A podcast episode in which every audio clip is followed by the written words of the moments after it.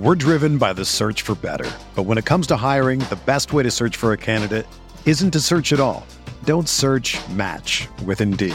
Indeed is your matching and hiring platform with over 350 million global monthly visitors, according to Indeed data, and a matching engine that helps you find quality candidates fast.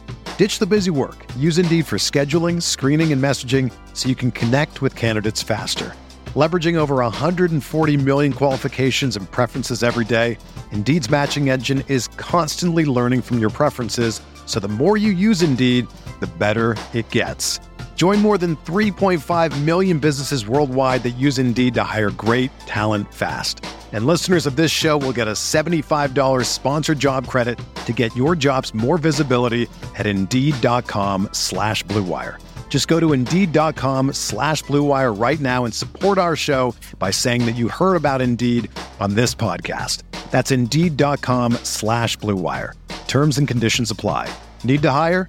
You need Indeed. Another day is here, and you're ready for it. What to wear? Check. Breakfast, lunch, and dinner? Check. Planning for what's next and how to save for it? That's where Bank of America can help. For your financial to-dos, Bank of America has experts ready to help get you closer to your goals. Get started at one of our local financial centers or 24-7 in our mobile banking app. Find a location near you at bankofamerica.com slash talk to us. What would you like the power to do? Mobile banking requires downloading the app and is only available for select devices. Message and data rates may apply. Bank of America and a member FDIC.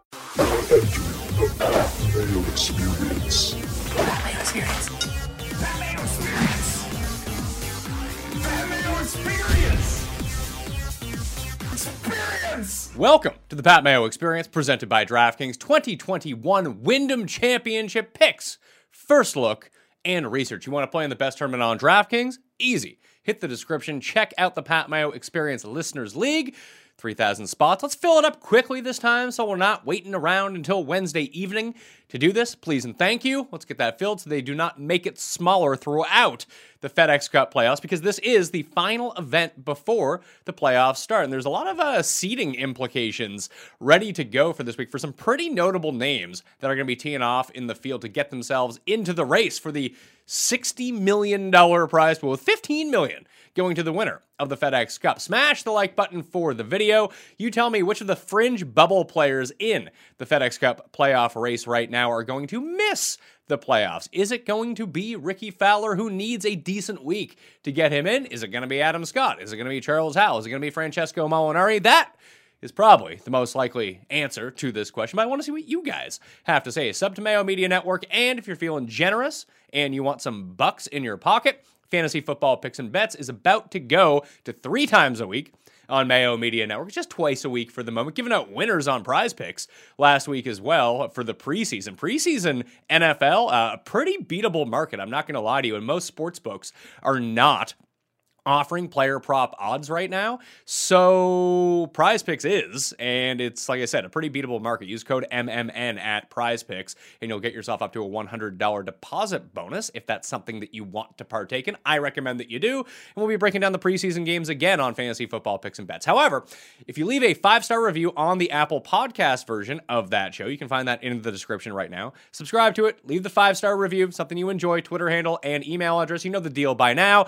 You're in a draw to win some cash, one of a bunch of $100 cash giveaways. The prize pool has jumped from 500 to 1000 A few more reviews, and we're going to be up to $1,500 in cash giveaways. I'll be announcing those next week. The schedule for golf this week and going forward is going to be a little bit altered now. So this week, obviously, the research show is back. I didn't do it last week, and I really had no idea how much people seem to enjoy this show. Uh, I got I very rarely get rid of shows, and with football coming, like the show is not going to be the research show is not going to be happening during football season. I just legit do not have the time, and it's funny where I'm at now when I decided to go all in on golf about four or five years ago, the most common thing that I got was stick to fucking football, you moron. I don't want to hear about golf. That was the majority of my replies. And now that I'm transitioning back into football full time for the year, which I've done every single year, obviously, it's just during the football off season, it's hardcore golf time on the Pat Mayo experience and what I spend my time writing about, podcasting about, doing videos about, trying to sell people on.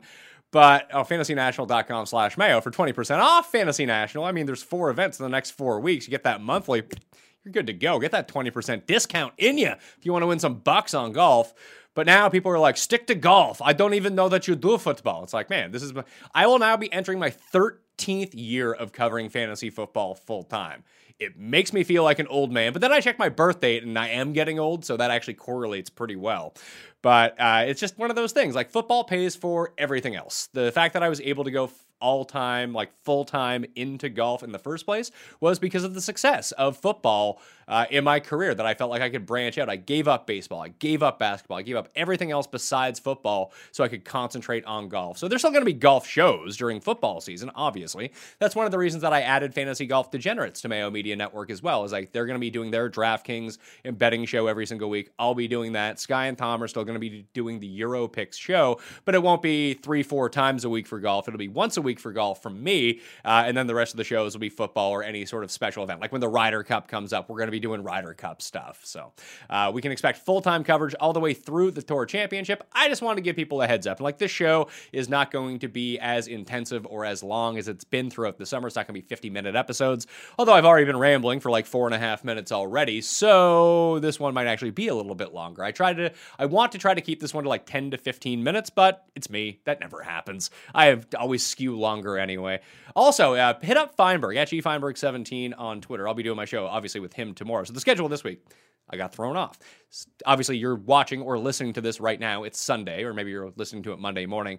Uh, Bet show with Jeff will still be on Mondays. I think I'm going to move the DraftKings show from Tuesday to Wednesday and do football on Tuesdays. That's at least going to be the way that it is this week on the Pat Mayo experience. Then there's a cuss corner on Thursday, and then probably another football show on Friday. Uh, just trying to get all that out, and maximize the amount. This is like the big net season for fantasy football. There's so many new people; they're just starting to get into fantasy football, and we're really trying to get them to subscribe to the channel because we can convert those football people into golf people. I know a lot of you. That's how you got into golf. I mean, I've, people tell me all the time, like, "Hey, Pat, I was with you during baseball and football back in the day in 2013 when the show started. You know, you gave up football, you gave up baseball, but I really got into golf because of football." Football. I wanted something to do in the offseason. So we're hoping to convert more people over to golf, which just means more people in the player pool. And hopefully we can get them up to speed pretty easily. If you love Fantasy National, which I'm going to be doing my walkthrough with today in terms of the stats. Once again, fantasynational.com slash mayo for that discount.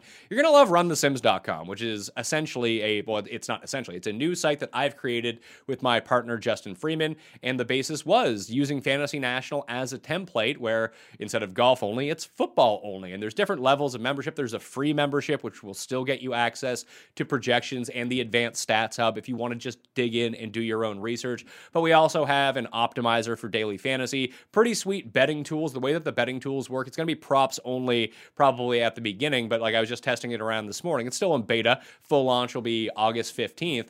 But the biggest thing is I just typed it in for week one. I was just fucking around with Aaron Jones because he was first alphabetically. And you can type in like all of his player props. You want to know Aaron Jones, the over under for his rushing yards is, let's say, 81 and a half for week one. And then you can set the VIG on either side. So like minus 115 to the over, minus 105 to the under. And then you just press simulate. So we have these custom game simulations. You can use the baseline projections for each individual game, or you can customize them with where you think you know better than the computer in the baseline. You have a full reign to adjust those, just like on Fantasy National. You can input what you want to see in order for it to tell you things. And it will spit you out whether the bet on the over, the under at those current odds is actually a good bet or a bad bet. And it will give you an actual chart of running a simulation a thousand or 10,000 times where all of the outcomes outcomes are on that graph. So I think that's really cool. I think you guys are really going to enjoy it. So if you do want to get in on the simulation, the optimizer, the betting tools, all that stuff, that does cost money. It's behind a paywall. It's fan it's uh, sorry, Fantasy National. It is runthesims.com slash mayo, and you'll get a discount off of that as well. I highly recommend it. I wouldn't be starting something or putting my name behind something that I wouldn't use and wouldn't want to go into. But it's the same thesis behind this. Like I'm not big. I mean, I there are a couple great content content sites out there, like FTN, which you know I'm still involved with, but this is just a tools product. No one is selling you picks on this site. They are just tools that you probably don't have access to or don't have the time to create on your own, and they've been made fully customizable to you. So if you think that you have an edge on this, and there's baselines that are punched in there, obviously, if you just want to use those, but you can adjust any way you want with how you see fit. And really, the single game simulation is going to print money for second half and fourth quarter showdown on DraftKings this year. Trust me on that. Justin's been selling me on that for like the past, and Justin's one of the best showdown DraftKings players of the past three years. It's like Drewby, a few others, and Justin Freeman. That's it. And they make, and Jordan too, as well, Jordan Cooper. They make all the money doing this. So Justin bringing his tools, the ones that he's been using, to public access. Well, public access, you got to pay for it. But the fact that you can customize it too is just sort of the cherry on top. So runthesims.com slash mayo. Please go check this out. Great. We're not going to do a long show. We're nine minutes in. I haven't got to anything. Wyndham Championship in the field this week. It is not the strong field, but it's, you know, borderline okay, I suppose. Patrick Reed's pro- Patrick Reed and Webb Simpson are probably the two best players in the field. But you also have Brian Harman. Louis is playing again. Louis is really doubling down to try to win this money in the FedEx Cup. He passed on the Olympics in order to concentrate on winning that 15 million because we know with Louis, you know, it comes through. And we do, I don't know what the results of the WGC St. Jude Invitational are right now. The fourth round has just begun as I am recording this. Prayers up to Harris English. Go get that win, sir. Billy Horschel finish inside the top 10. And I, by my calculations, if those two things happen, I think I'm up for the year all of a sudden. Gets me right out of the hole because that'd be a big winning week for me if that ended up happening. So, yeah, even if just Billy Horschel comes inside the top 10, I'm probably not back up to even. I'm still on the hole, but it'd be pretty nice. But Louis is just playing, playing, playing. And like, why play the Wyndham if you're already inside the top 10 inside the FedEx Cup? But these points carry over all the way to the Tour Championships. And the more you can bank, the better off you're going to be. And that seems to be the way that he's playing it right now. So he's going to play like five consecutive weeks.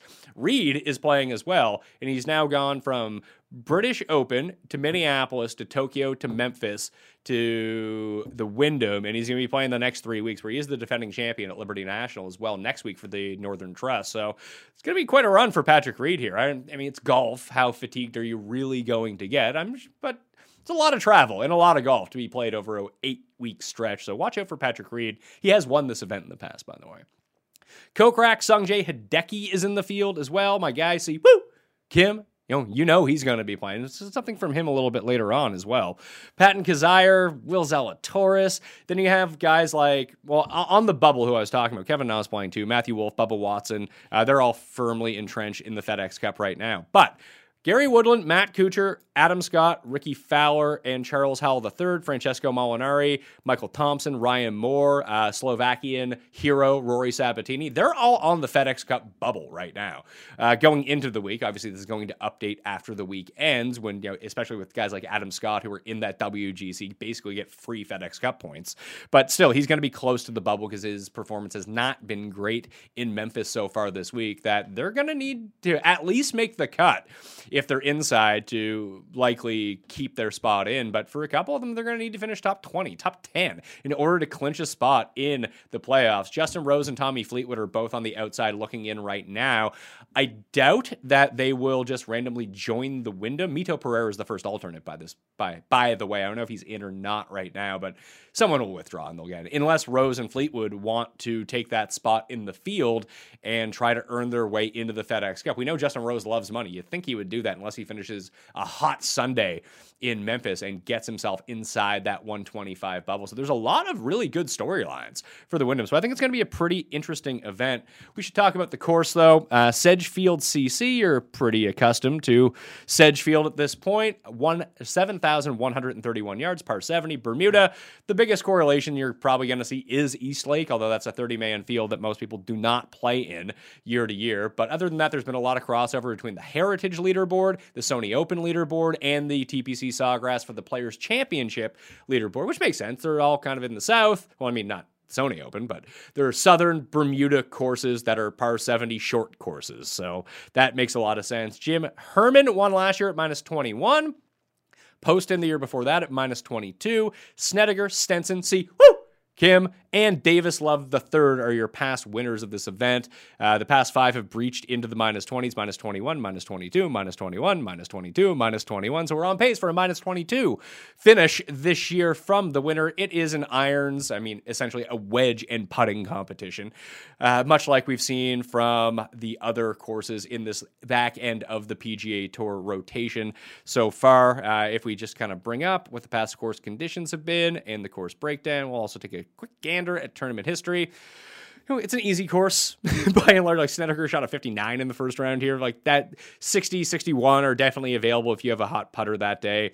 You know, they're easy to hit fairways by and large. It got a bit windy in the final round last year. I remember Herman kept keeping the ball low to the ground. He has had an awesome weekend and was able to go through it. They're faster than average greens, less than 7,200 yards. Donald Ross design, that's really where the East Lake comes in, although it really seems to have no correlation whatsoever with Detroit GC, which is another Donald Ross course. There are eight par fours between 400 and 450 yards. Just as a quick breakdown, the best players on holes from that range over the past 24 rounds are Hank Lebioda, Kramer Hickok, Zach Johnson, Real Deal Streelman, and Ryan Armour.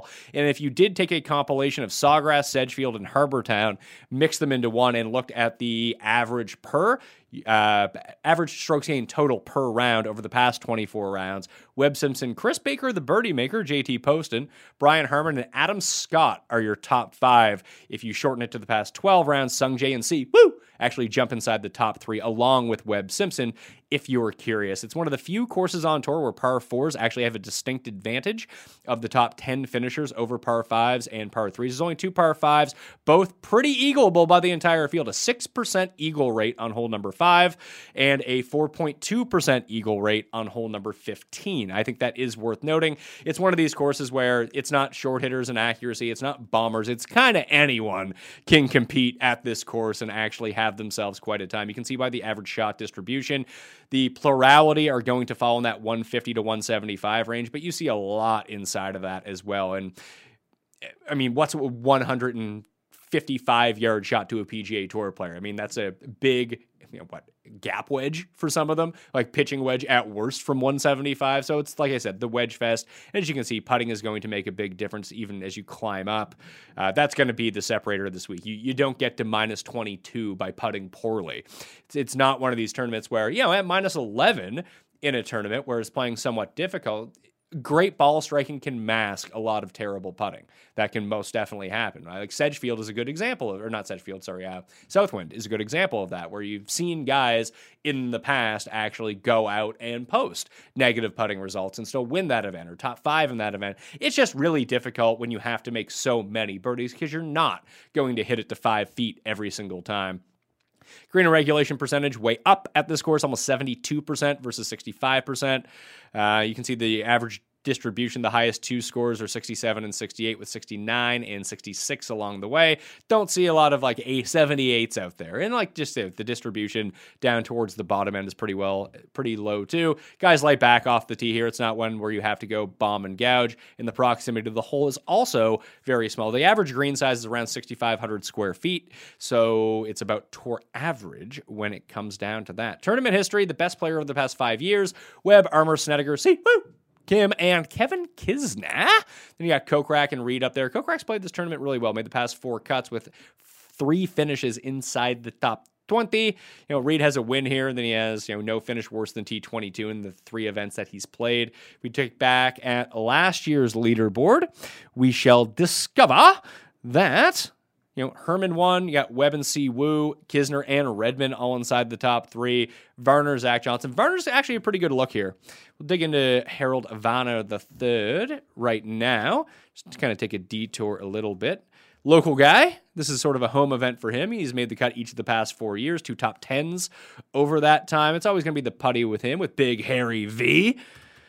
Let's see how he's done at the Heritage. He was second at the Heritage this year. Had a, that's uh, the Heritage. So it's been a, kind of a mixed bag for him there. Putted really well on those Bermuda, Bermuda greens at Harbour Town in South Carolina earlier this year. But that second place finish is, I wouldn't say it's like overly notable, but it's nice to see that he's doing well. There is a top 15 finish at the Sony as well. And oh, Sawgrass, I want the Players Championship, top 10 at the Players.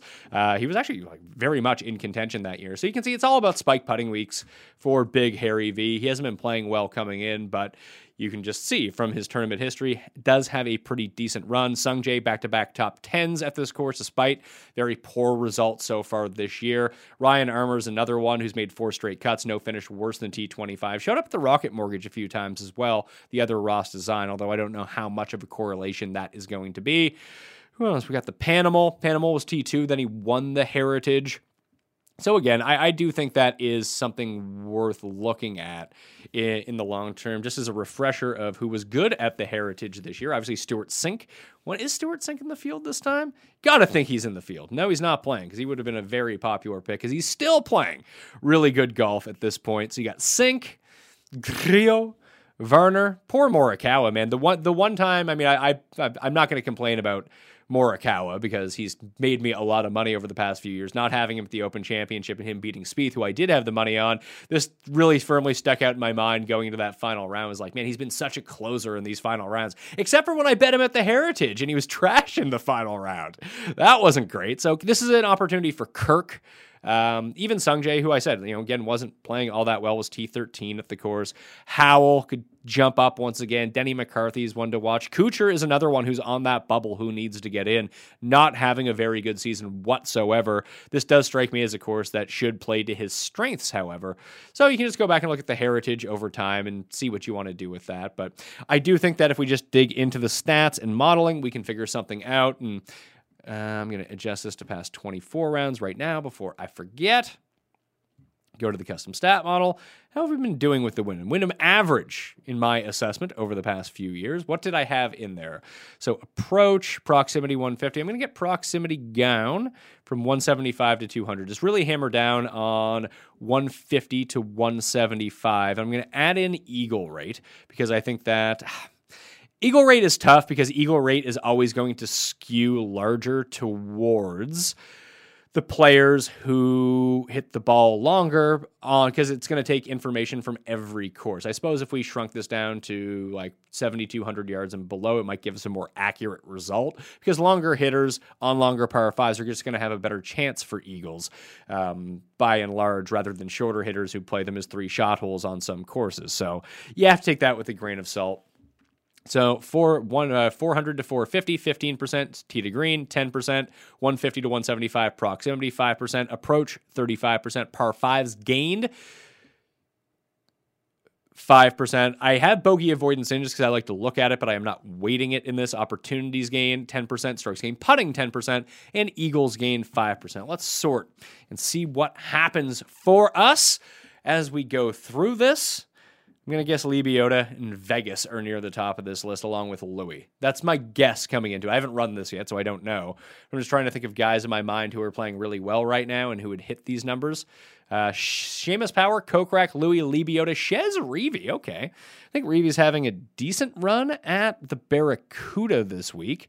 But that's okay. I, I, think that's interesting. I mean, I'm I'm not one to just piss my money away on Chez Reavie every week. It's like every third week that I do it. So I'll probably be in this time around. How is Streelman playing? Streelman hasn't played since the Open. That was pretty good there.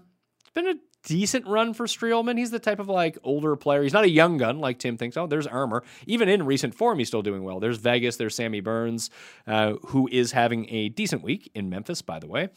Got to go see uh, my guy, Siwoo Kim. Where is Siwoo at? Who is having a disastrous week in Memphis. He's 54th in this. I'll probably still use him anyway, mainly because uh, if people didn't know, I got sent a cameo from Siwoo Kim, and this is what he had to say about his the state of his game and where we should be looking for old C. Woo! At the moment. Hello, this is Shu Pat. So, thanks for following me, and then I know you like bad DraftKings. So, uh, if you pick me some tournament, I would say bet at Wyndham, so I play always good at Wyndham and uh, see you later. See end of the year and thank you. He's an auto bet for me every single week, but he's telling me, woo, I love Memphis. Woo, not Memphis, the Wyndham. Woo, you need to take me. Woo, this week. Hopefully, he played badly enough at the WGC that we actually get a good number on him this time around.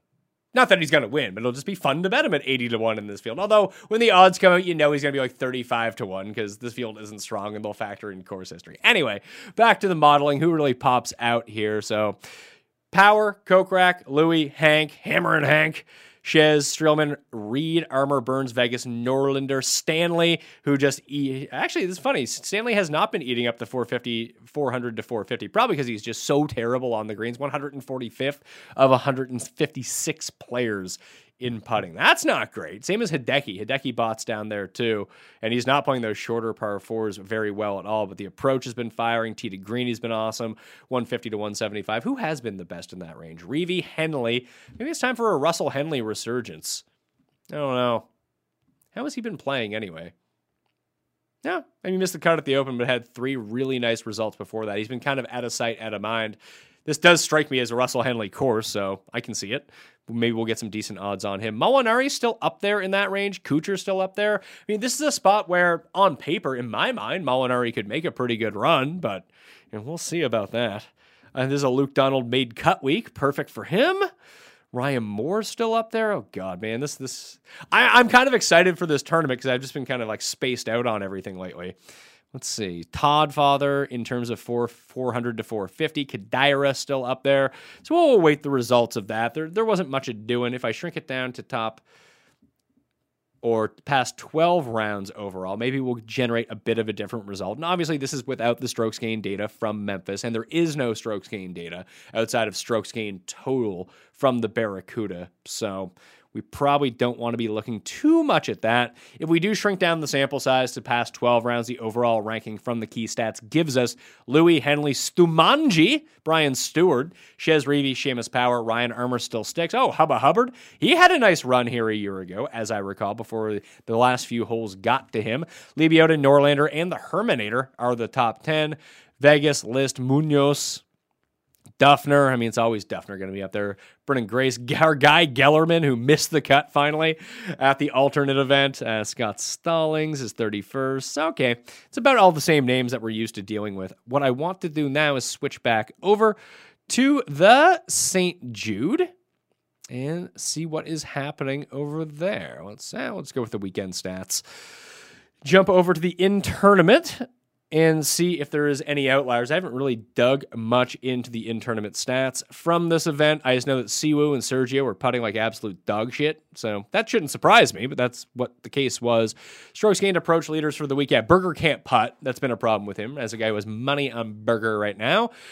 Uh, English is second in strokes gained approach, tied with Bryson going into the final round. Thomas is pulling a classic Justin Thomas. All the approach can't putt. He's going to win one of these fucking playoff events. You just know he is. He's going to have a hot putting week, and that's going to be the end of it. Matsuyama has bled almost four strokes on the green. Maybe he is the lean right now for Wyndham, thinking about it. It should be a really good course for him. I feel like he plays this tournament a lot and has not had a lot of great results there. I mean, the approach has been fire all the way through. Wyndham Wyndham. Miscut 11th, third, miscut, miscut 15th. He's never really putted or chipped well there, but if the approach continues to go on the same way, you got to watch out for, for Hideki here. You do worry that the putter does hold him back in an event like the Wyndham because it's one of those ones where you probably need to gain five or six strokes on the green in order to do anything. Hopefully, Harris English can keep up this hot putting. Where's Billy Ho? Billy Ho just having a pretty like overall decent week. Uh, nothing great but the chipping hasn't really cost him. You know, he's driving it well. The approaches are pretty good, putting it well. Will Zalatoris is in the field. He's starting to do everything well again. He's minus 11 going into the final day. Who are the bad putters this week? Oh my God, Siwoo. Minus 7.6 strokes putting. He's through five, he's through nine holes in his final round as I'm recording this. Obviously, the approach minus seven and a half. But I, I feel like I can't let this worry me about Siwoo. I mean, he could definitely most have a bad week, but a withdraw, a terrible performance is just not something I'm too concerned about with him because he just flips it so often. Oh, good, good for you, Sergio. Just having another immaculate ball striking week and can't putt or even chip to save your life. Who is in the field next week, though?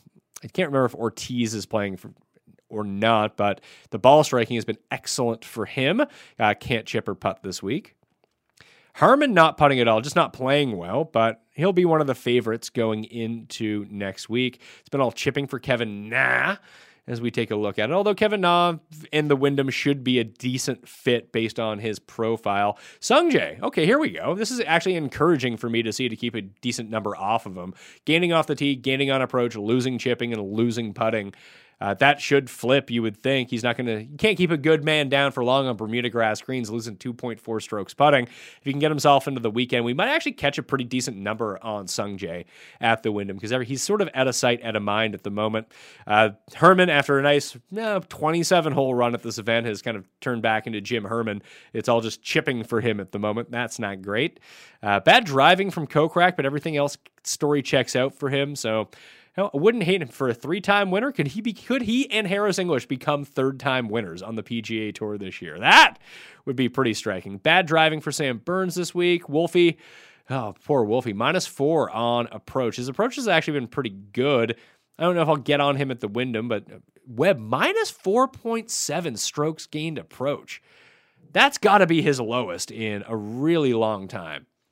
Now I now I need to go look at this for Webley minus 4.7. Memorial in 2020, minus 5 0.3. Then he rebounded the next week actually at this event or his next time out at this event and gained 4.2. So the last time he lost so many, when was the last time he lost? I guess he, he's come in losing strokes on approach in consecutive events, but it wasn't all that much. He lost at WGC Mexico before the pandemic and then coming out of the pandemic. So it's been a really long time for him. Northern Trust and Dell in the 2018 playoffs would be another time that's happened for him. So we might get a nice, decent buy low spot on Webb Simpson if he can figure out these irons. But it does seem like there's something legit wrong with him. Harris English has officially entered. He has taken the Webb Simpson void, like the resurgence of Webb Simpson becoming a top 10 player in the world. That happened. And now Harris English has essentially grabbed that role from him with his play over the past 18 months. Essentially, just before the pandemic and through the pandemic has been Harris English time. So he has gained that role of resurgent, old, like not older, but like a guy who was good a few years ago, lost it, came back. Uh, that is Harris English occupying that role um, from the very elite of the American side. So that's interesting to see. Anyone else playing Reed? Ah, Reed can't drive the ball for shit, but he's putting well, and the approaches aren't a you know disaster. So not too concerned about that. Maybe Reed is worth a look too guess we can kind of guess the odds on some of these players. It's going to be a really difficult field because I think there's going to be players that get added in, but I'm thinking that Louis, Webb, and Reed, there's got to, and Hideki, obviously, are probably going to be your favorites. Kokrak, yeah, Kokrak's got to be a part of this as well. Coke, he's probably on a mini tier with like Will Z, Bubba, Reed, Zalatoris. I wonder if they'll overprice Rickie because he needs a good week and people will want him to have a good week. He's going to generate a lot of betting interest either way. And this is a good course for Rickie, obviously. He's just not playing the greatest right now, as evidenced by his ranking in the FedEx Cup standings. He entered this week 125th and he's not playing. He really should have played the Barracuda. Not that he's not going to get into all these fields next year because he's Rickie Fowler. He'll get every sponsor's invite and he'll still qualify for a bunch of these tournaments based on past history and success on the PGA Tour. But you'd think he'd probably want to make the playoffs. Not that it's going to make him any better or worse because of that. Uh, Henley will be on the next tier down. See, woo! Will be on that next tier down. I wonder if Sungjae will be a part of this third tier of the betting odds or the Kokrak, Will Zalatoris, Harman tier. I'm going to throw Harman into that mix too. So then we have who else? Kirk, Wolff, Bubba, Reed. Yeah, it's not the greatest field. Ryan Moore, Michael Thompson. Yeah, Adam Scott is playing. He'll just get name recognition odds along with Rickie. So he'll probably be up there. So the official guesses for the Wyndham Championship. I'm going to go with Louis at 12 to 1, Webb at 14 to 1, Reed at 14 to 1, Hideki at 14 to 1. Some might be lower, some might be higher. It might be Louis and Webb at 12, Hideki and Webb at 12, Louis at 14. But I think that's the range that they're going to be in. If you can catch a Webb, Reed, or Hideki at like 18 or lower, that might be the play. I'm going to say that Kokrak and Zalatoris are going to be 22 with Brian Harman at 25. Yes, this is the sort of field that we're dealing with this week. And then we'll have Si Woo, Sungjae, Scott, and Fowler 35, 35, 35, and 40. You'll probably get Henley at 35 or 40. Who else are we looking at? Is there a name that I'm not remembering? that I've probably brought up. Let's just give it one more dig in. Branden Grace is playing in this field too, I think he could be a decent look as a former winner of the Heritage with the way that he's playing so far this season. I, I'll bet he comes in around like 40, 45 to 1, but where he hasn't had you know the most success recently, like just in the immediate past, no, he's not playing. Uh, Henley, yeah, no, Henley is playing. Grace is playing. So those are two guys that you could potentially go to in this event. I'm just going to go to strokes gain total to make sure that I'm not missing anyone. You're going to get like uh, Seamus Power will probably be like 45 to 1. Lee 55 to 1. Vegas, you might get it 50 to 1. Herman and Bubba probably in that like 50 to 60 to 1 type range. Chuck Schwartzel playing pretty well recently as well in terms of strokes gained total. Could be a decent look at this course. And you'll get like the Reavies, the Kisners, that type of player, Mackenzie Hughes, Zach Johnson. They'll all fall between like your 50 and 75 depending on the book you should use. You should be using DraftKings Sportsbook, but there could be better numbers out there as well. On the line right now from FTNFantasy.com, it is Derek Brown, who has penned one of these articles for new coordinators and coaches for. Have you done every single team yet? I think I'm somewhere in the 20s, Pat. I mean, I'm getting close. Uh, we're not there yet, but uh, inching closer day by day, coming out with one of these daily, Monday through Friday. So I think the series wraps up next Thursday, if I'm not correct off the top of my head. All right. So, Derek, let's start at the very top alphabetically. That is, Arthur Smith is the new head coach of the Atlanta Falcons. And he replaces Dan Quinn and Raheem, what was it? Oh, yeah, Sideshow Raheem Morris. Totally just spaced on his name. God, I dropped like three Simpsons references in the first two minutes of the show. We're off to a hot start, Debo. How is this going to affect things? Because we looked at the efficiency of the Tennessee offense with Arthur Smith as the offensive coordinator, how he rejuvenated Ryan Tannehill, but I do recall them running on first down on every single series. Now, maybe it's because they had Derrick Henry, but that's not what we want to see in Atlanta. So I think with Arthur Smith, the big thing for this offense that's going to help a lot is the the play action rates. They're going to go up. And the last time we saw a really good Matt Ryan, which I mean Matt Ryan, it's there's shades of how, how good you want to say is good but when we saw Matt Ryan excel during the Shanahan era there, extremely high play action rates. I think it's going to help Matt Ryan in terms of his efficiency and whatever he has left in the tank. For this offense, I mean, I don't know how high the passing rate is going to be. I mean, everybody's out there talking about, okay, we should be buying into Ridley, Kyle Pitts, like all these different players. And I'm not pushing back against that. But you're talking about with Tennessee and the high rushing rates. I think the rushing rates could be a little bit higher than a lot of people want to see, considering if you're buying Atlanta's passing attack. Now, are they going to be top five? Probably not, but I think somewhere league average is is probably about right. I think the pace is also going to pick up here, Pat. I mean, last year Atlanta wasn't blazing trails, but Arthur Smith, even though it was a run first offense in Tennessee, top 10 in pace across the board, regardless of script, total pace, whatever you want to look at it was good things. So I think there's a lot of like to chew on here for Atlanta and a lot of like good things that we can forecast, at least for the Falcons, regarding this system. So, are we thinking that Arthur Smith is just going to implement his offense? I assume that's going to be the case because that's why he was hired as the head coach. Do you find it hard to differentiate between the scheming styles and projecting forward between a head coach and a new offensive coordinator in this situation? Or is this just going to be Smith's offense and then the offensive coordinator replacing Dirk Koetter is just going to be like, yeah, I'm going to implement that? I think eh, every team's a little bit differently. Like with some of these more offensive minded head coaches, I lean a little bit towards them and kind of what looking through their history, what they've done with personnel and things of that nature. Like everybody's talking about, okay, well, Arthur Smith's going to run a lot of 12. Okay, that's what he did in Tennessee. I think that the personnel is going to lend itself that, yes, he does that. But is he a head coach that is really more like, okay, square peg, round hole, let's just try to like force my system? I, considering all the things on paper, his pace, play action, what he's done with the players that he's been given when he was in Tennessee, I think that he's more readily available to adjust his system versus some other coaches that we've seen are not necessarily willing to do that, regardless of where they go and and, and the team that they're on.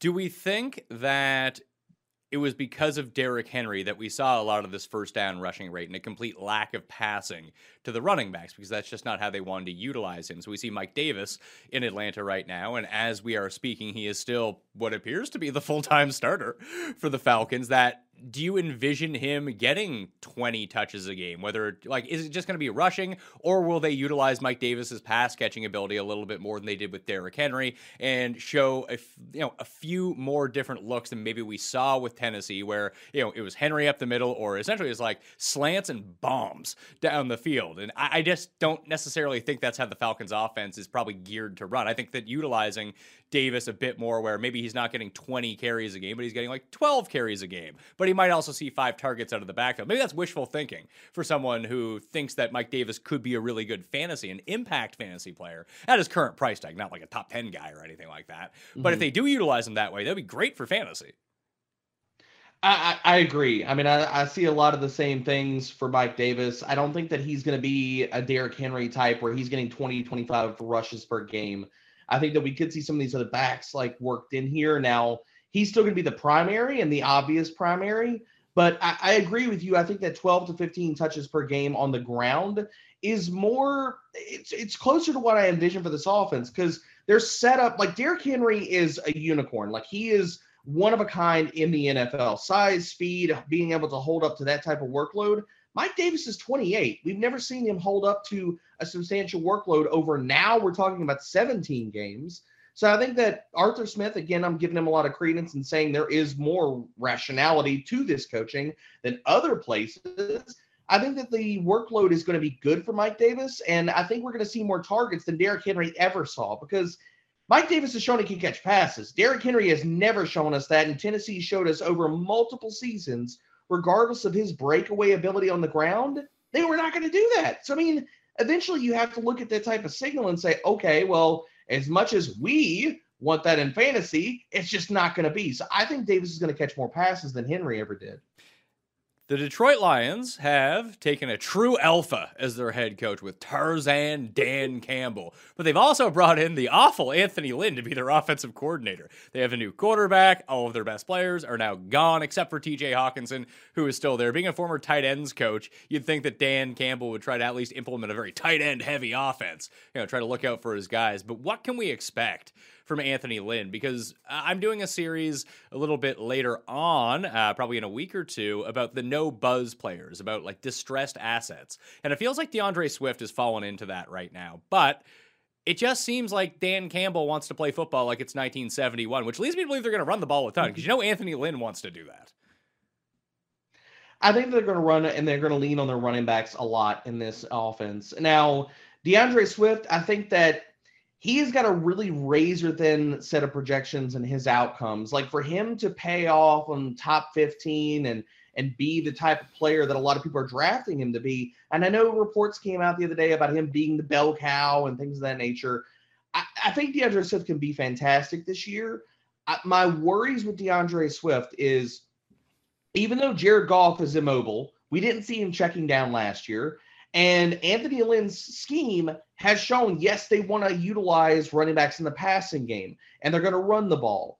My worry here is is what do they do when they get inside the red zone? Like we're not projecting this to be a good offense, uh, not a lot of scoring opportunities. So I think Jamaal Williams is going to be factoring in here one in the passing game and two in the red zone more than a lot of people want to see. Although I do see the, the, the range of outcomes for DeAndre Swift to pay off it's just a little bit riskier than I think a lot of people are saying. But I think this is going to be an offense that runs through their running backs. Wow, that's that's a wonderful phrase.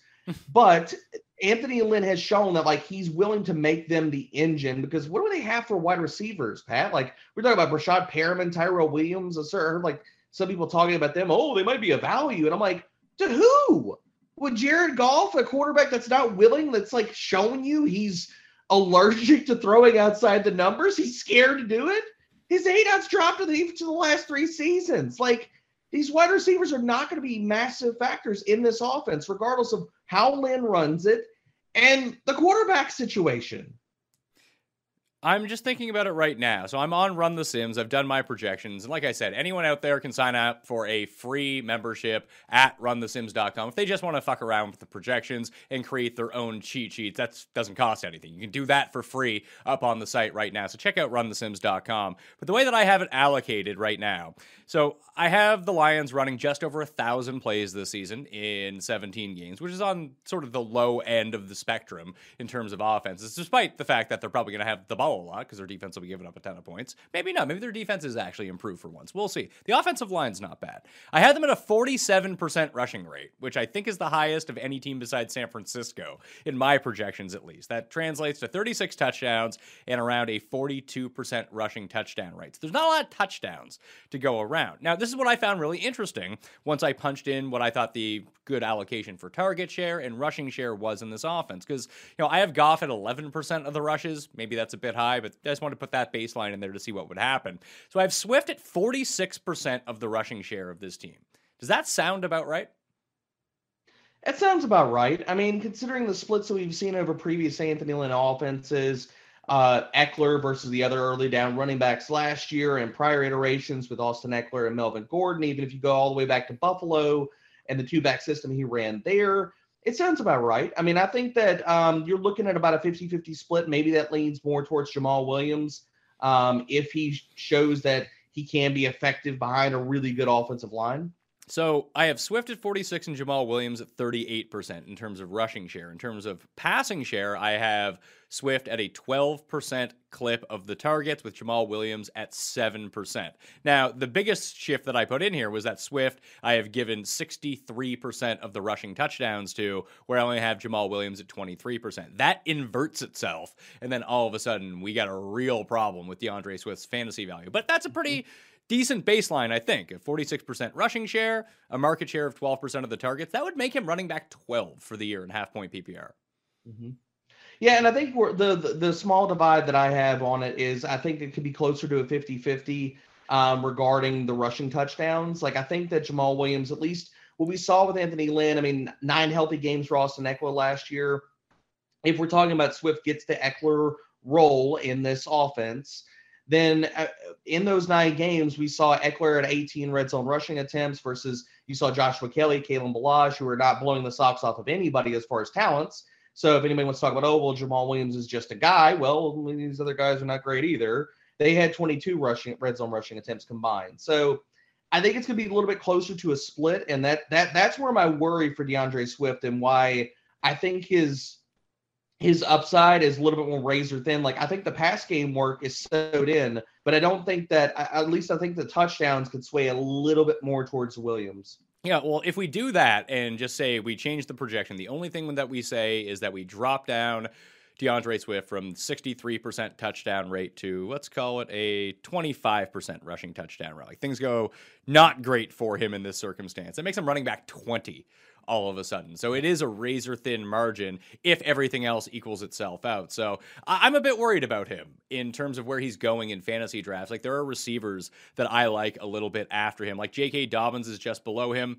I kind of have those two bunched together, but they're going at picks number 26 and number 27 in drafts in the past week. But then you have like Terry McLaurin, Keenan Allen, CeeDee Lamb, Allen Robinson, all like directly after those two. I'd rather have all of those receivers and that's been my biggest problem with DeAndre Swift. Like I, I, I see it as being razor thin, and if I'm trying to basically walk the line and tether this razor thin projection with DeAndre Swift and say, okay, um, if everything works out and what I kind of see in my mind's eye, oh wait, but what about Jamaal Williams versus oh these are lock set forget wide receivers that are going to see 140, maybe 150 targets this year. 130 is like the floor, 125 like that type of volume that I know is projectable, and these guys could get 25% target shares versus a guy like, eh, yeah, does it work out? Does it not? Is it? Yeah, I mean, the overall offense is not great. That I, I'm pushing the button on wide receivers in that range easily over DeAndre Swift, and that's the problem. Where like I'm a little bit lighter than a lot of other people doing best ball drafts right now with uh, Derek, Swift. You, you said the word that we don't care about on this show, best ball. Just throw that out. We're talking about real fantasy here. Oh, I did 150 drafts. I own everybody. Look how smart I am. Give me a break. well, I can honestly tell you, um, if everybody's out there with 150 teams, my exposure to DeAndre Swift is going to be really, really minuscule. So just put that in for context as well. All right. Jacksonville, Urban Meyer comes in to replace Doug Marrone. Darren Bevell is the new offensive coordinator, replacing Jay Gruden. They also have a brand new quarterback with the number one pick in the draft, a brand new running back to at least split time or maybe somehow work as like a slot receiver with Travis Etienne and James Robinson returning off his fantastic rookie season. We'll see what his workload is going to be.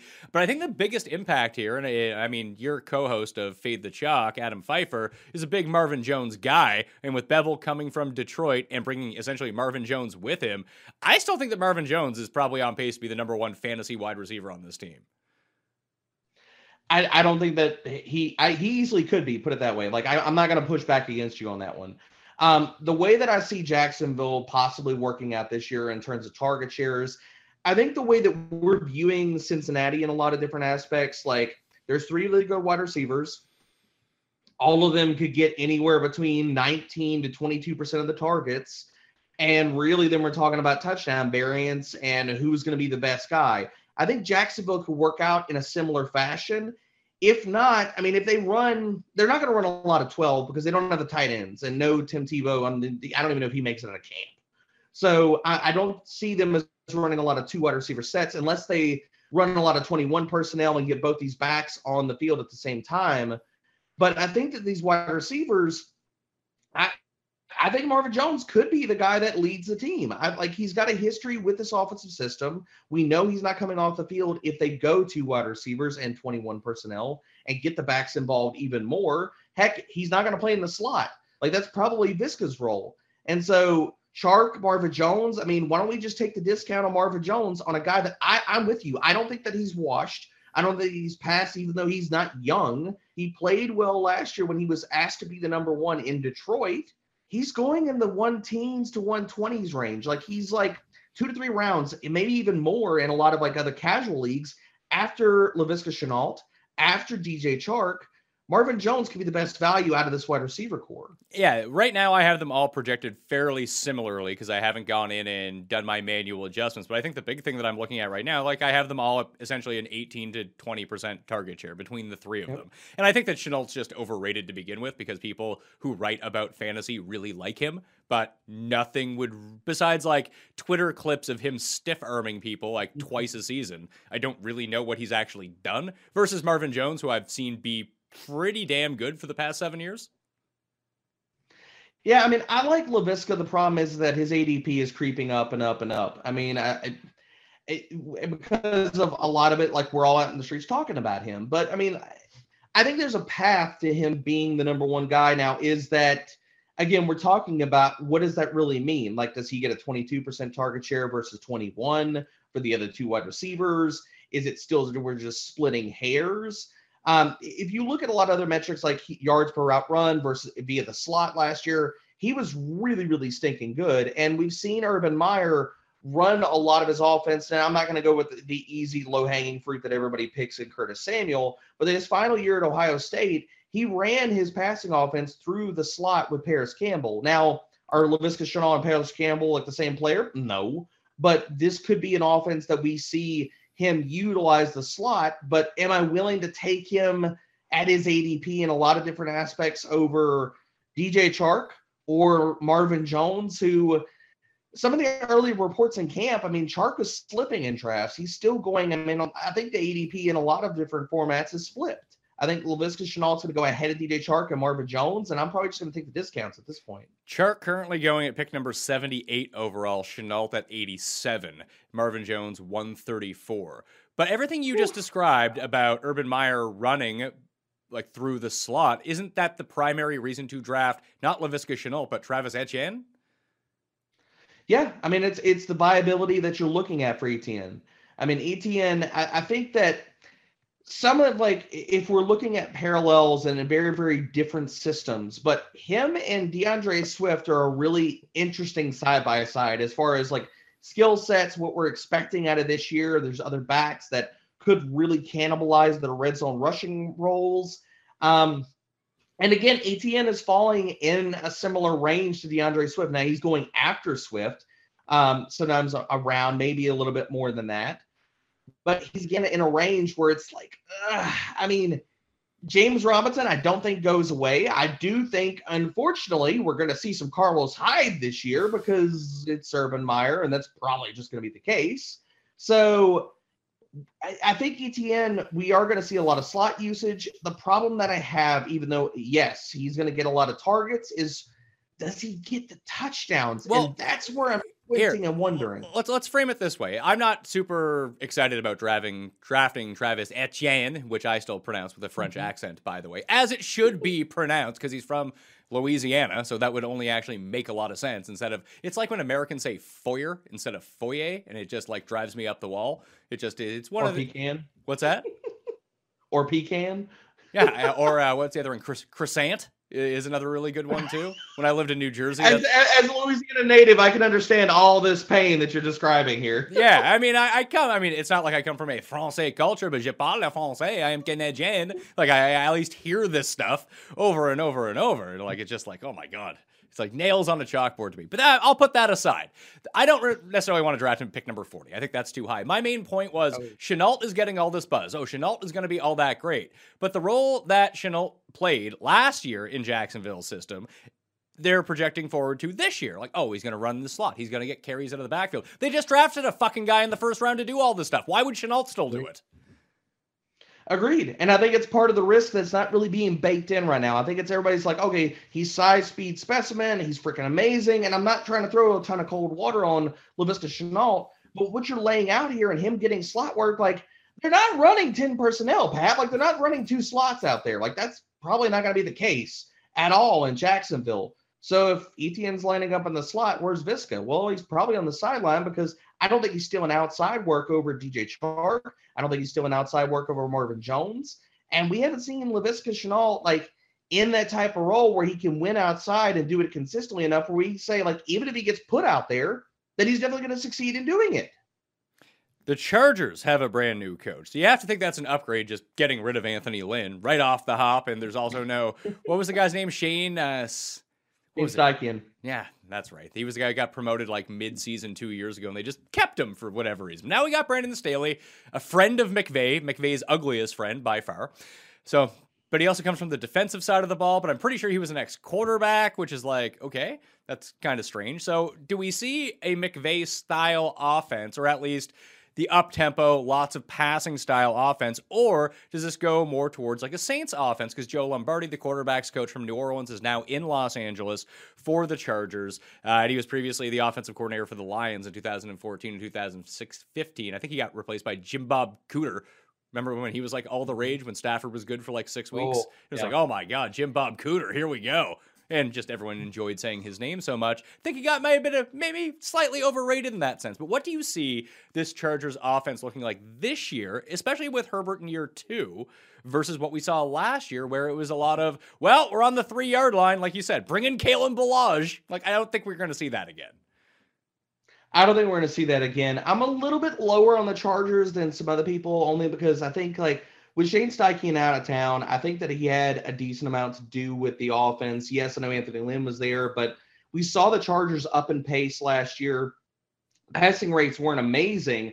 But with Joe Lombardi, I went all the way back to his Detroit time because all of the Saints stuff is, is it, it, the, the water gets muddy. Like we're talking about previously, it's like if you're looking at projecting how these offenses run and okay, everybody's like, oh, wait, he's coming for the Saints system. Well, he's a quarterbacks coach. Like he had two five year stints as the quarterbacks coach in New Orleans. I mean, we, we all kind of agree, like, okay, well, Sean Payton is probably the one pulling the strings there. Pete Carmichael is probably the guy in his ear. The quarterback coach is just standing over there, like, you know, tossing on the sideline uh, with Jameis Winston and trying to catch the errant passes on a weekly basis. I, I, I think that Lombardi, there could be some good things here. I think the passing rate could go up. Because if you look at Detroit when he was there, especially how we're projecting the Chargers this year, I think that the, the passing rate could get into the low 60s, which would put them top five, top seven. I think the pace could drop here, though. With Joe Lombardi eh, going all the way back to Detroit again, I mean, we saw like it was a talented offense. Yes, he got replaced by Jim Bob Cooter, and Lord, that that era of coordinators. I mean, we had the Jim Bob Cooters, we had Ben McAdoo's of the world who were just like dump off and throw it short. I, I think Lombardi, it's it could be good things for the passing volume. I think the pace drops um, for this offense. I'm not really willing to push like a panic button with them, but I think I'm a little bit lower than consensus versus a lot of the people are like, oh my god, like Justin Herbert, whoa, let's go.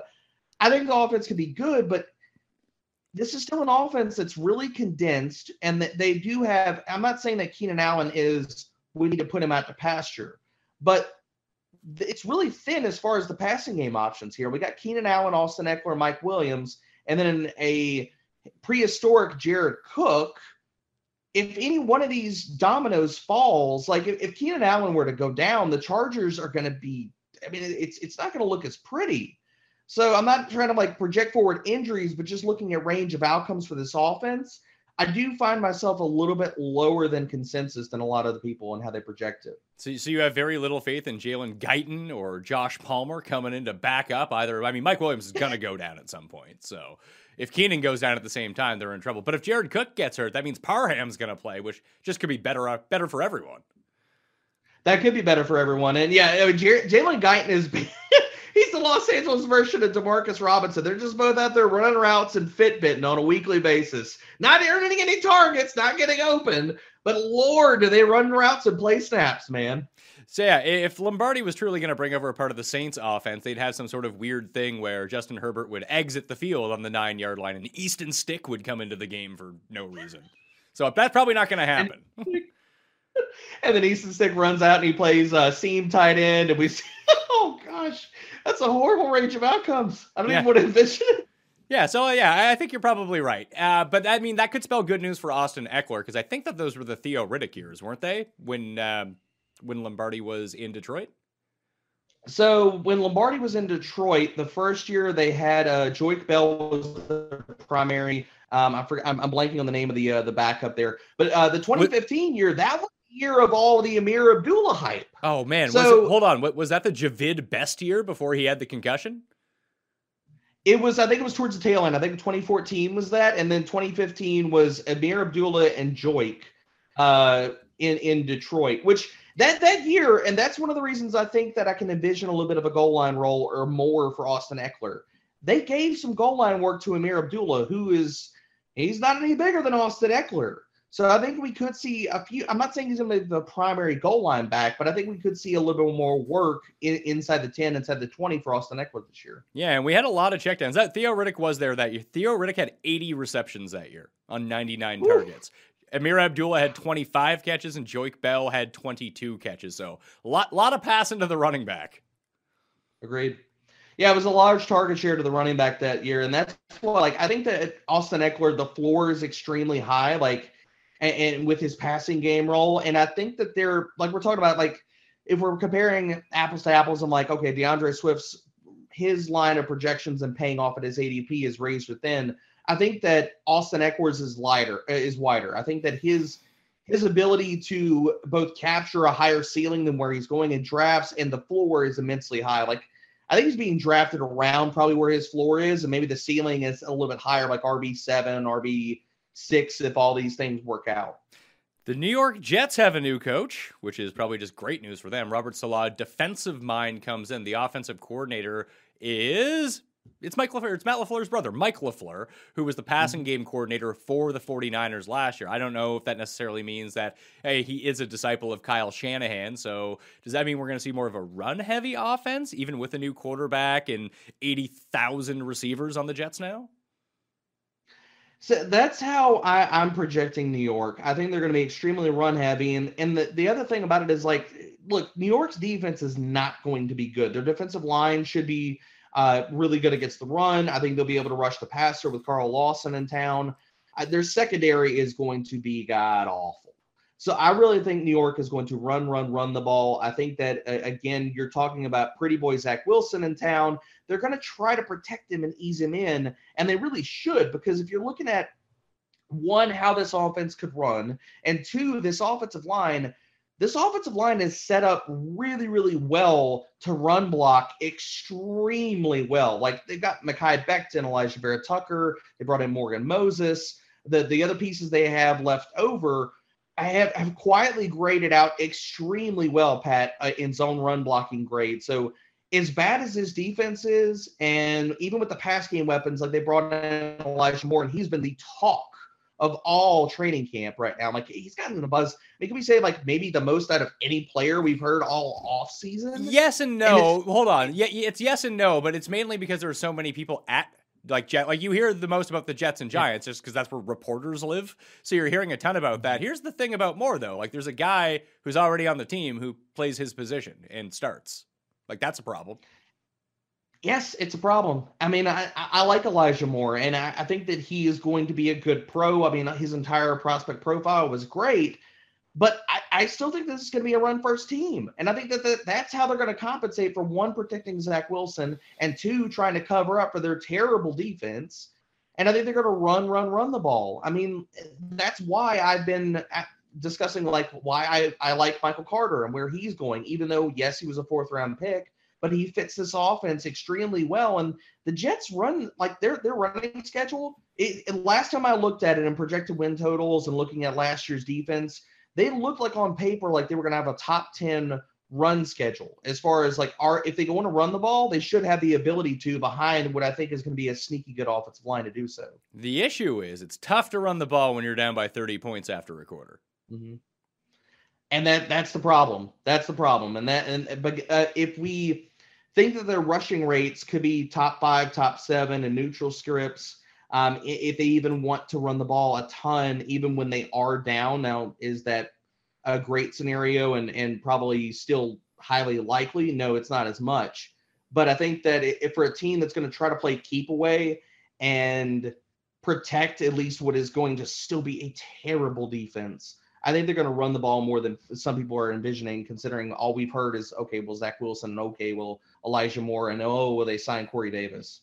Well, it should at least go up from here. They were 29th in offensive pace last year, they were 32nd in points per game, so they can't get worse. So that's good news if you're drafting Jets players. I don't have a whole lot of interest. Maybe Zach Wilson in two quarterback leagues, just because he might start to run and he just might be the guy that you want. He could be like almost like having that Blake Bortles type year from not the year that they were good, the year before that, when they kept getting down by like 40 points, then all of a sudden, like Blake Bortles' fourth quarters be filled with 30 fantasy points. That could be like Zach Wilson this year. The Eagles have a new head coach. Doug Pederson is out. Nick Sirianni is in. Uh, your boy, whose name I continue not to be able to pronounce from the Chargers, is now the offensive coordinator, replacing no one because they didn't have an offensive coordinator last year. It's funny that they left they let Frank Reich go only to keep Doug Pederson. I guess he was just coming off a Super Bowl, so they couldn't get rid of him. But they should have just kept Frank Reich and promoted him because now they went and got his offensive coordinator. Do you see any particular style, stylistic difference for the Eagles this year, or with Jalen Hurts at quarterback, that it's going to be a lot of weird runs, a lot of just a lot of like backyard type football type plays like we saw last year? Or is it going to have a bit more fluidity now? I, I think it's going to be a lot better and more improved offense and an offensive system. I mean, that's one of the reasons why I'm a little bit higher. I'm, I'm a little bit, I'm a lot of bit higher on Jalen Hurts than a lot of people is because uh, what you saw out of Philly last year was totally broken. I mean, we all know that. I mean, you're running out, you, you've benched Travis Fulgham, you're running out the corpse of Alshon Jeffery he's he's basically running in circles out of all quarterbacks with 100 or more dropbacks. His A dot was only behind freaking Joe Flacco. Uh, I think this offensive system is going to be, and we heard some rumors about this yesterday. It's the building it around Jalen Hurts, and I think that that that's good. And if you look at Hurts as a passer in college, they're gonna we're gonna have more short and intermediate throws. He's not going to be asked to throw deep as often as he was last year. And I think that if you look at Sirianni and Steichen systems, I think we're looking at probably like a 58% passing rate, which is going to be somewhere middle of the league, probably 15th to 17th in the league. And that, that could be higher than some people are projecting because, oh, yeah, well, Jalen Hurts is going to run. But I don't think that he's going to run like in the sense of like, okay, well, Tyrod Taylor, Lamar Jackson, like, I think we're looking at a little bit higher passing rates than the 50 to 52% that we saw in those types of offenses. So I think the passing volume could surprise some people here. I think the pace actually, because Sirianni has has run fast offenses. Like I and no, Jalen Hurts is not Andrew Luck, but they did run fast with Andrew Luck. Shane Steichen ran fast with Justin Herbert. Um, I think at the minimum, the Eagles are probably going to be somewhere in the 15 to 17 range on pace. But I think this has the opportunity to surprise people. One in the passing rate because I think they're underrating how how high that could be. One because of the offensive system, and two because the defense is still terrible. Like the defensive line is good; they're going to be able to stop the run, but their secondary is bad. Now they got a massive upgrade with Steven Nelson and signing him, but Darius Slay is still not good. The nickel corner is still not good, and the back end behind them is still not great at all. So I think Philly is going to be forced, and like we're talking about with the Jets, they're they're going to be in a lot of negative game scripts. So I think they're going to pass the ball more, and they're going they, the pace could surprise people as well. The Texans have a new head coach. And anytime that you can go hire the wide receivers and passing game coordinator from the Baltimore Ravens the past two years, you got to do it because they have explosive passing offenses and just you know a, a depth at receiver that is almost unmatched is how I would call the Baltimore Ravens the past two years. But there is something a bit interesting here with David Culley because obviously Deshaun Watson isn't going to be playing. And that's becoming more and more apparent. Whether he plays at all, it's not going to be on the Houston Texans. But Tyrod is likely going to be the quarterback, at least to start the season, that the offense with Lamar Jackson in Baltimore was very efficient, at least very fantasy friendly for him. Are we kind of sleeping on Tyrod as a fantasy option this year if he wins this job and they kind of gear an offense to resemble what Baltimore's looked like? Or are they just so bad that it doesn't matter? I think it's going to be bad, but I I do think that we're sleeping on some of the pass game options here because they did keep the offensive coordinator in Tim Kelly, who after O'Brien said, "Okay, fine, I made a ton of terrible decisions. Um, you you call the plays, you do these things." We saw a, a Texans team that was top five in passing rate last year. Now the pace is probably going to be somewhere around league average, but even with Tyrod, we know this team is going to suck, Pat, and their offensive line is going to be bad. They're going to have to throw the ball. and I'm not saying they're going to throw a ball a, a ton, but I think that, that we are sleeping on a lot of the passing game options here, even with Tyrod under center, because all these guys are, I mean, they're, they're basically free. And yes, that's baked into because the Texans are bad. But Brandin Cooks, I mean, who's competing with him for targets? Nico Collins is showing out in camp and then goes down with Cooks. He's getting targets on a weekly basis. And Jordan Akins, it, who is there to what Brevin Jordan, the rookie tight end, to compete with him for targets? He could easily walk into 80, 90 targets this season and be a, a guy that is, is, it beautiful? Are you having to hold your nose probably when you press draft at the end of your tight end premium leagues? Yes. But we still we we we covet volume, and I think that there are going to be sources of that in this Texans passing game. Yeah, I, I think Nico Collins is just going to do it for me. He's going he's going undrafted in fantasy leagues mm-hmm. essentially. That that's uh, that's probably as much of a gamble as I want to take. Maybe Brandin Cooks if he continues to slip because he is now just a distressed asset, but he is very clearly far and away the best receiver on this team. That if he can just not get concussed or pull his hamstring, then he's in line for like 150 targets. I mean, he got a 28% target share without Will Fuller on the field last year. So I think even if we bump that down, even in the lower range of options, like 24, 25%, even if you're like, okay, well, Houston's got Tyrod, they're not going to throw a ton. That's still, I mean, the guy's going to walk into 110, 120 targets. I mean, where he's going in drafts, that's it's a pretty nice price to pay. Yeah, that's not terrible. Like I have Brandin Cooks at 21%. Let's bump him up to 25 to see like what he might be doing right here and see what that puts his projection in at because I'm just very curious to see what Brandin Cooks is looking like now. Brendan, too many cooks. We're looking at 91 catches on 149 targets. If he has a 25% market share of the targets in this offense, which is pretty feasible, I think, for him. That would put him at wide receiver number 20 for the year. And I don't know what Tyrod's like now. I mean, all we can really remember from him is getting stabbed in the lung and causing Justin Herbert to start last year for the Chargers. But when he was with the Bills and even a little bit with the Browns, not a bad deep ball. People forget that. Mm-hmm. Yeah, his deep ball rates weren't bad at all. I mean, his, his completion percentages, I think that it's just we haven't seen him on the field in a, a, a, while. And the last time we saw him in Cleveland, he wasn't great. But I mean, we do need to give some context. That was uh, the Hue Jackson era. So we got to, not saying give the guy a pass, but it's pretty bad, man. Like, so I think that we're chasing volume. I mean, even if it's not 25%, so Brandin Cooks we're looking at at the very end of uh, not the very end, but like I mean towards like the tenth round, Pat? I mean, considering where where's he going in the in latest ADP? Because it's not high, and for 110, 100, I mean 120 targets, uh, we're talking about the floor and the ceiling could be higher. It's a nice buying point. Brandin Cooks pick number 92 on average. That's a good buying spot, but that's not where people like because everyone's drafting everyone at least that I listen to, like friends of mine that come on the show, are all drafting exactly the same way. So oh, I'll take my stud running back or stud tight end in the first two rounds, and it's receiver for the next eight rounds.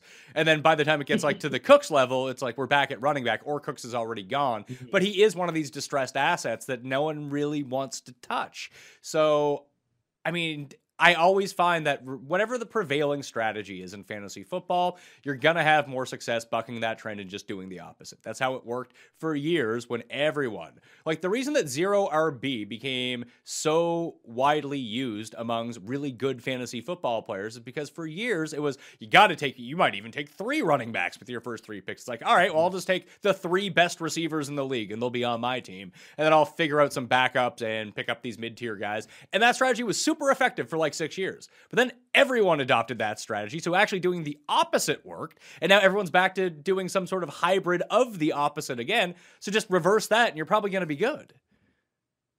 Yeah, I mean, a lot of drafts, I mean, like you're talking about, I mean, wide receivers ADPs have been pushed up a ton. And I think people are okay. Well, how do I buck the trend of wide receivers going even higher and higher and higher and higher?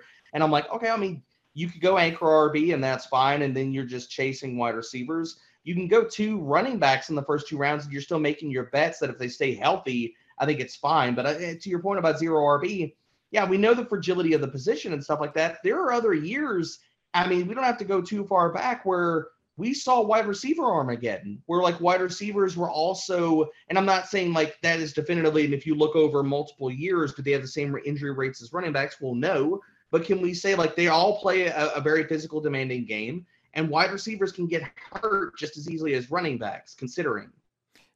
The other thing that I was thinking about, and like I, I, know I said don't mention best ball, but I'm gonna mention is that I think that the ADPs in best ball, where like no matter where you play, like if you're looking on DraftKings and seeing those ADPs, I don't think that's going to translate to season long, which m- way more people play, despite the fact that Twitter would believe, lead you to believe that that is not true. But far more p- people play their one season long fantasy league.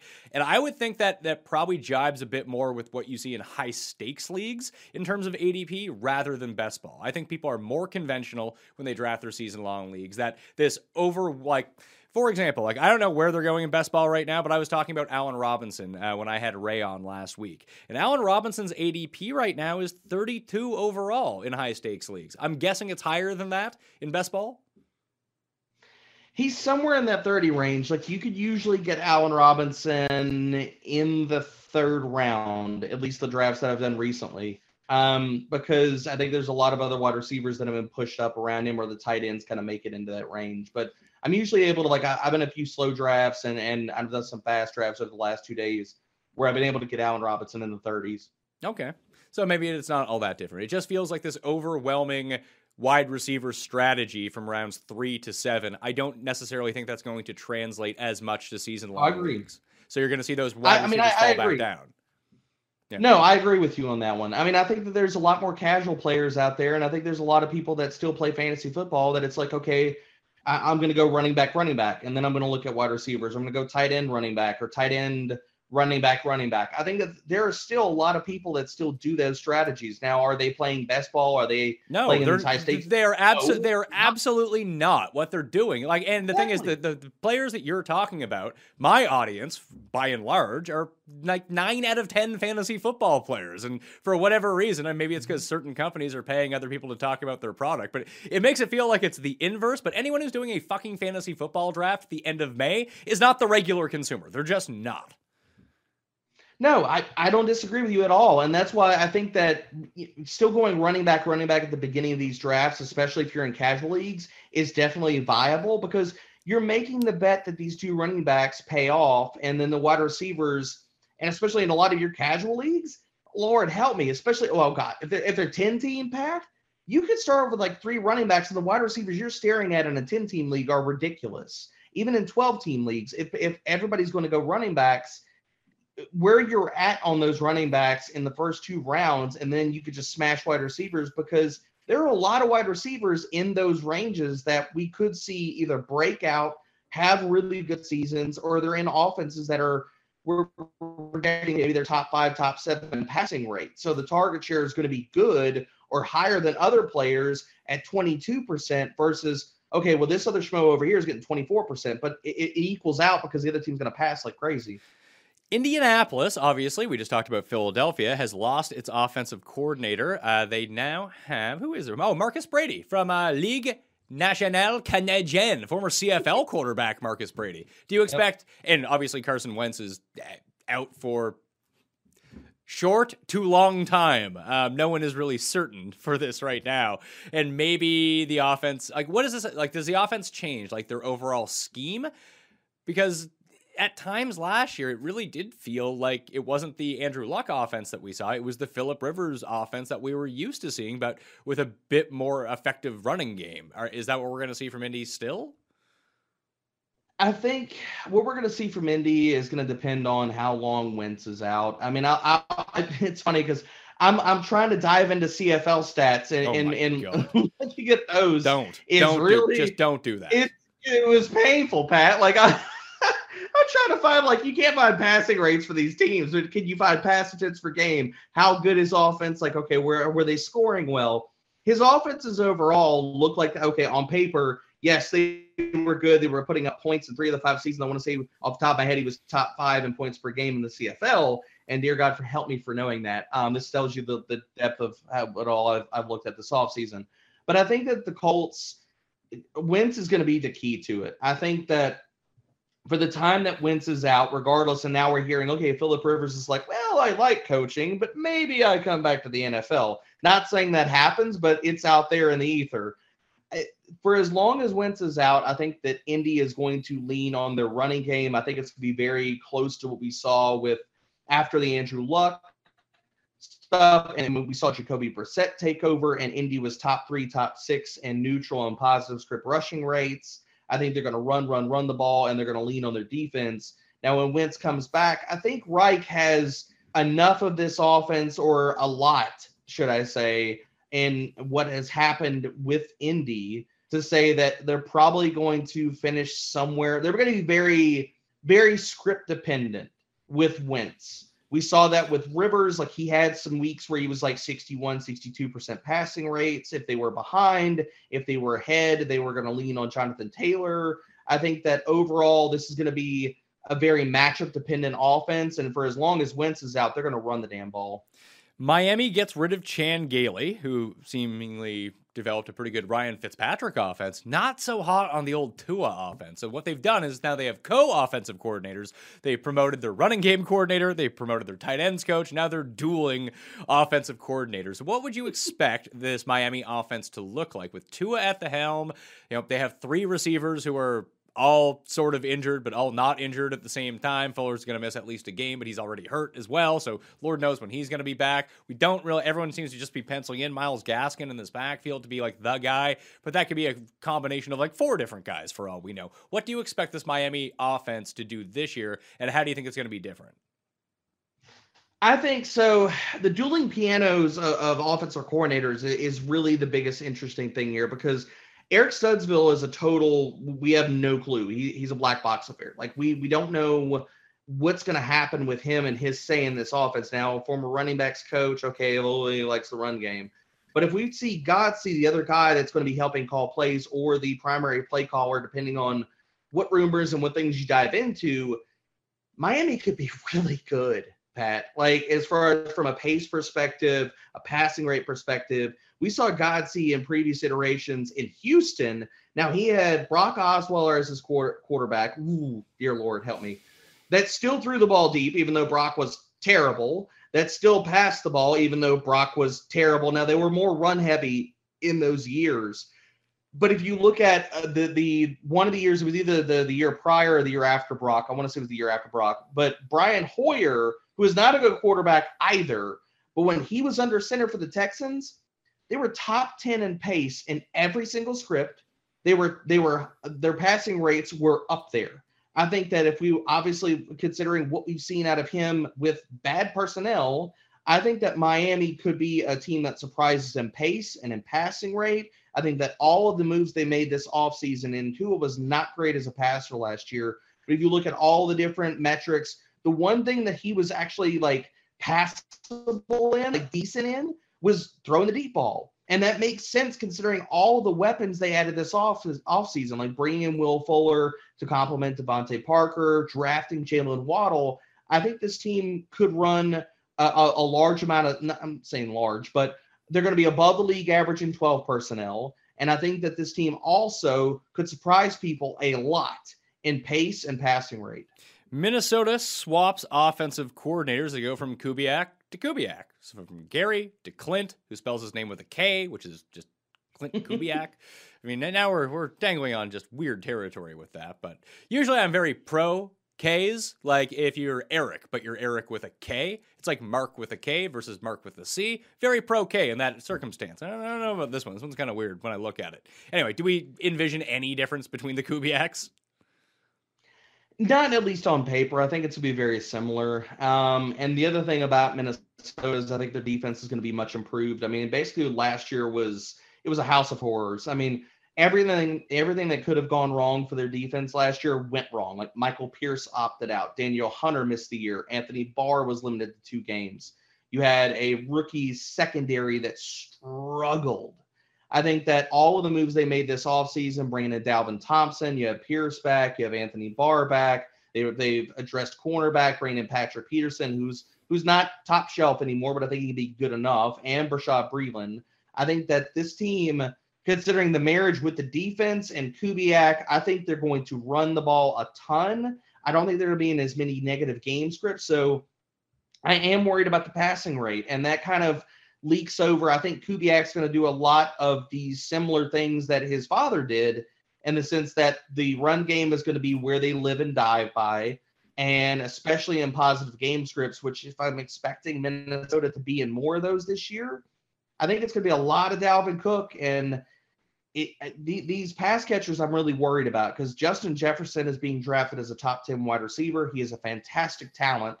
But unless Adam Thielen goes away, even if he gets the targets, if the passing rate goes down, he's gonna have a tough time paying off where he's going in drafts and especially in the red zone, which Thielen still owns the red zone. A lot of the ways that I'm envisioning Kubiak and this t- entire team overall is I like Dalvin, and because the bar is so low at at tight end, I like Irv Smith, and I'm really not finding myself getting a lot of Adam Thielen and Justin Jefferson. And some of this has to do with Kubiak and just the team in general. Matt Canada is in as offensive coordinator of the Steelers now.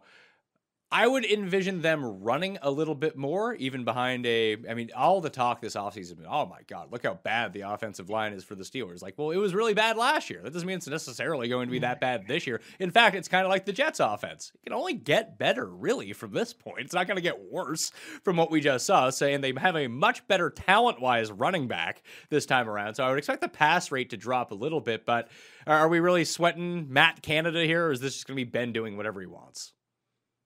I think it's gonna be Ben still sitting in shotgun. Still, I mean, I think that the play action rates could go up a little bit because of what Canada's done at the collegiate level. But Ben has never been a quarterback that, and he doesn't have the mobility to do a lot of play action. So even if it goes up some, I think it's marginal. I think that the Steelers are going to still going to throw the ball. And yes, everybody's talking about the offensive line. And dear Lord, the off-season offensive line analysis is basically undefeated. Every single year we fade an offense, so we talk about oh they're so terrible. Like last year it was oh the the Rams can't run the ball because their offensive line is so horrible, and I'm like okay sure. And the year before that it was oh Arizona can't run the ball because their offensive line is terrible. And then you see David Johnson when he was healthy actually running the ball decently well uh, or Kenyan Drake running well. So I think we get a little bit out over our skis on offensive line analysis and saying, and you're talking about it, Pat. They were bottom of the league last year, like bottom three in every single metric. So are they going to get worse than bottom three? Okay, maybe they're 32nd, but I really don't think so. I think that at worst, it, it's a push, and this offense is still going to throw the ball because Ben is back there. I think the play action could go up a little bit. I think the run game is going to be better because it's Najee versus James Conner. And I think they're going to scheme up a lot more running back targets. Like last year, they were 32nd in the NFL in target share to the running back. That's going up this year. And part of that reason why I believe that they're going to scheme up more targets to the running back position is why I'm a little bit lower on some of the short area targets in this offense. Like, I like Diontae Johnson. I don't have a problem with him, but Juju was basically a short area tight end last year. Eric Ebron, they brought in a blocker or similar talent to Pat Freiermuth who could play in line and as a receiver. I, am not drafting Eric Ebron this year. I'm not, and, and honestly, I'm lower on Juju Smith Schuster because if he gets these short area targets, if Najee's going to be involved in the passing game because of all of the scheme and, and again, play action, I, I worry about where his targets are, how he's going to pay off on eh, having the similar target share even of last year.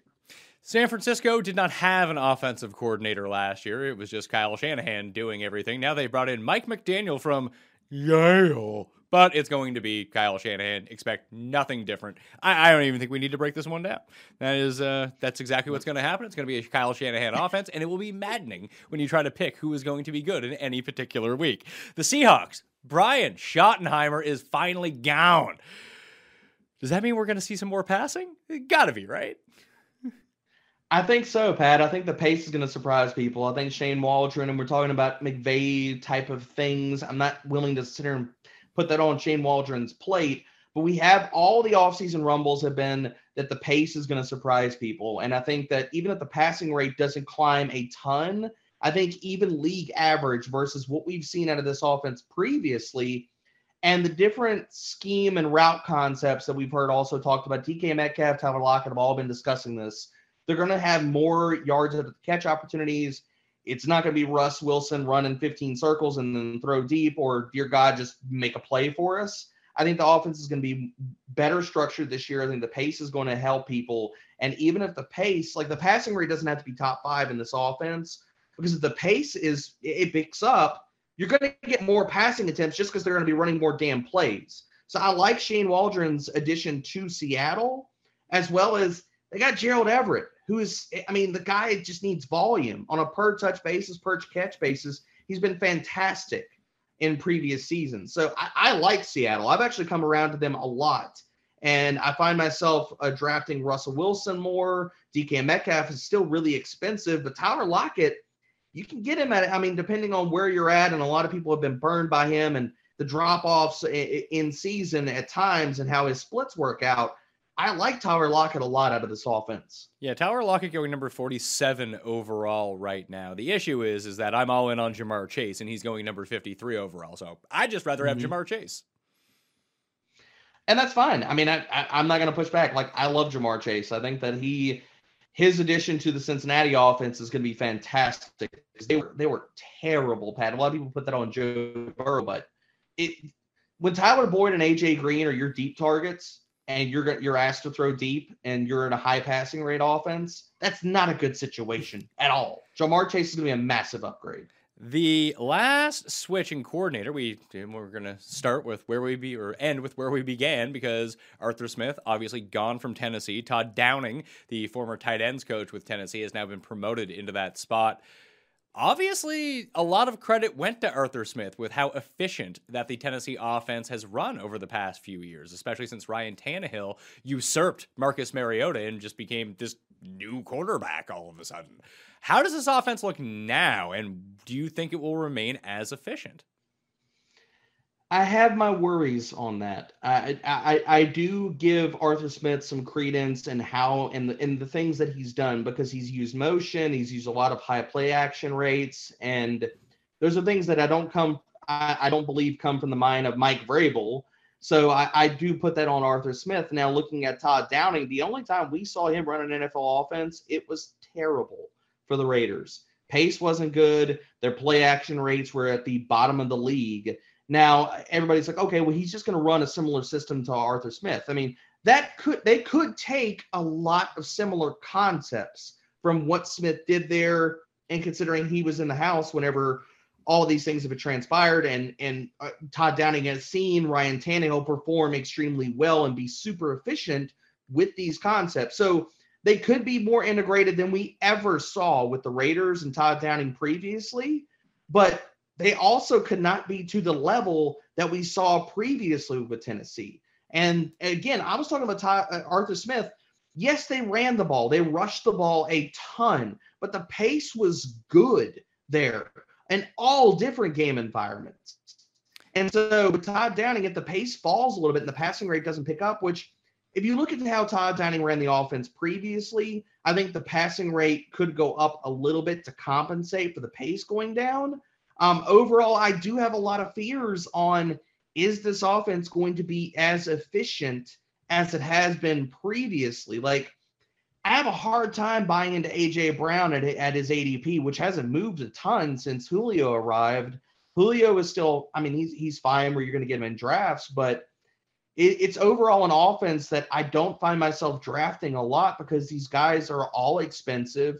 And a lot of the narrative around it is like, oh, well, you know, I mean, Arthur Smith's gone. Like all those great things that he did are, are they're, they're gone. Todd Downing's just he's just going to do the same things and we're going to be totally fine.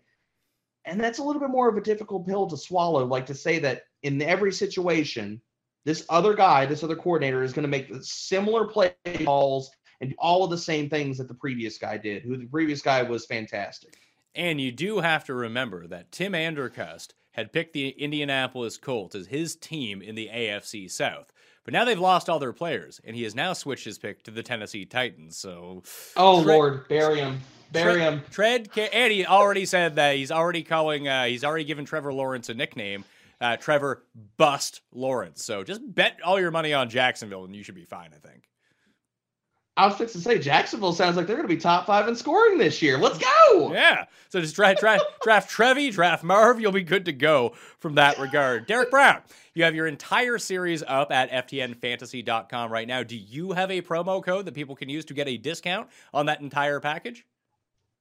So you can uh, use my the promo code for our fantastic podcast, Fade the Chalk. Uh, it's FTC. You save ten percent on sign up.